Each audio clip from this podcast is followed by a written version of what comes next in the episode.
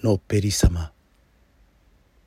ある夏田舎のじいちゃんの家に遊びに行った時のことだ。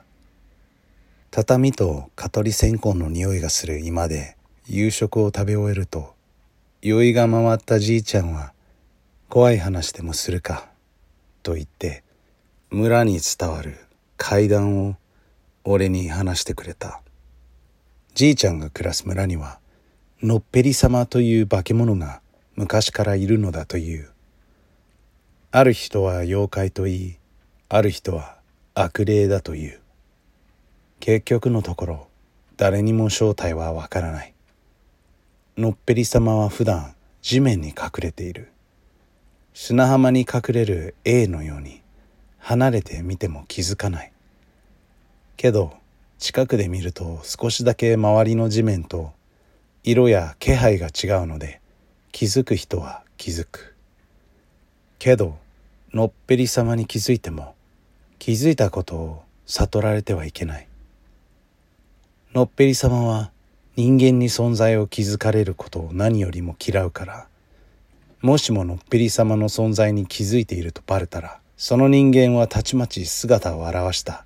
のっぺり様に飲み込まれてしまい神隠しにあったようにこの世から存在を消されてしまうのだという。本当にいるの？のっぺり様。ああじいちゃんも小さい頃見たことあるからな。なあに気づいても知らんぷりしてればいいんだからちょろいもんだ。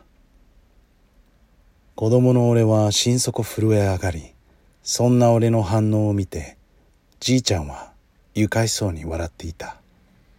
その翌日じいちゃんと近所の河原に魚釣りに行ったのだけど俺はのっぺり様がそこらに隠れているのではないかと気が気でなかった。注意深く河原の地面を見つめ雲が作る影にまでビクビクしていた。おーい魚が逃げちまうぞ。先に川に入っていたじいちゃんが急がすように言った。じいちゃんがのっぺり様の話をしたせいじゃないか。俺は苦々しい気持ちでじいちゃんが待つ河原へと急いだ。その時だった。視界の隅を何かが通った気がした。草むらから虫でも飛び出たのかと思ったけど、そうではなかった。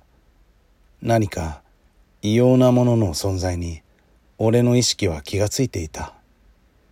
草むらの歯がざわついた。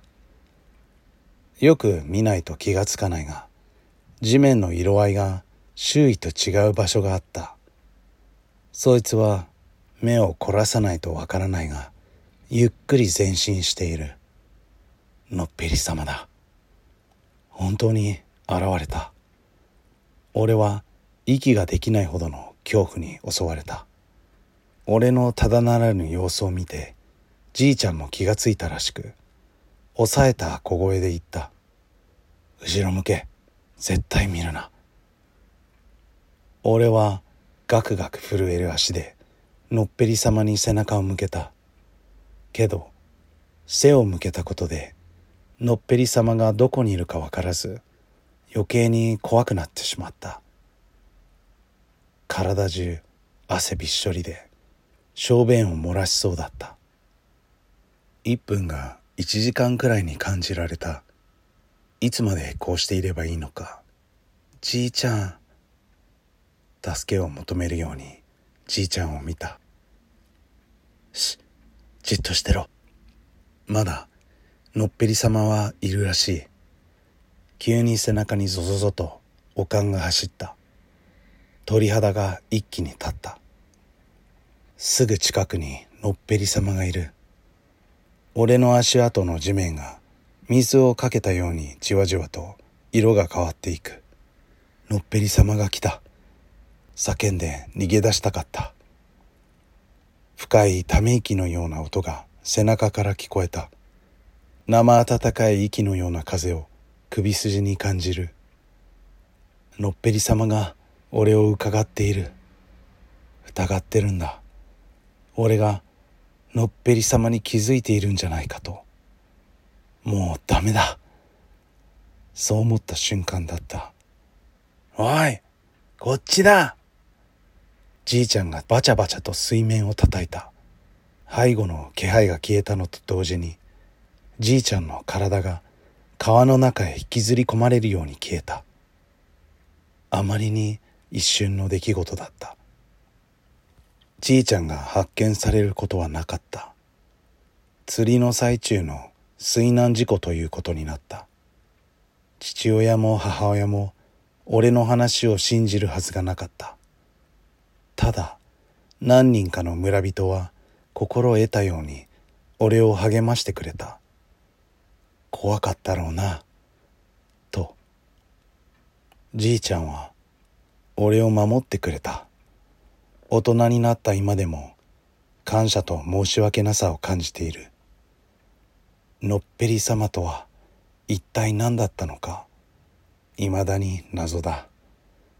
ただのっぺり様がいるのは何もじいちゃんが暮らす村だけじゃないらしい。先日都内でも俺はのっぺり様を見かけた。地面の色に違和感を覚えたらどうかくれぐれも気をつけてほしい。はい。今回もありがとうございました。のっぺり様。どうでしたか？この回の感想や番組への意見そして私に質問などあれば X でハッシュタグシャープあれこわカタカナであれこわでツイートしてください。ではでは、Thanks for listening. また。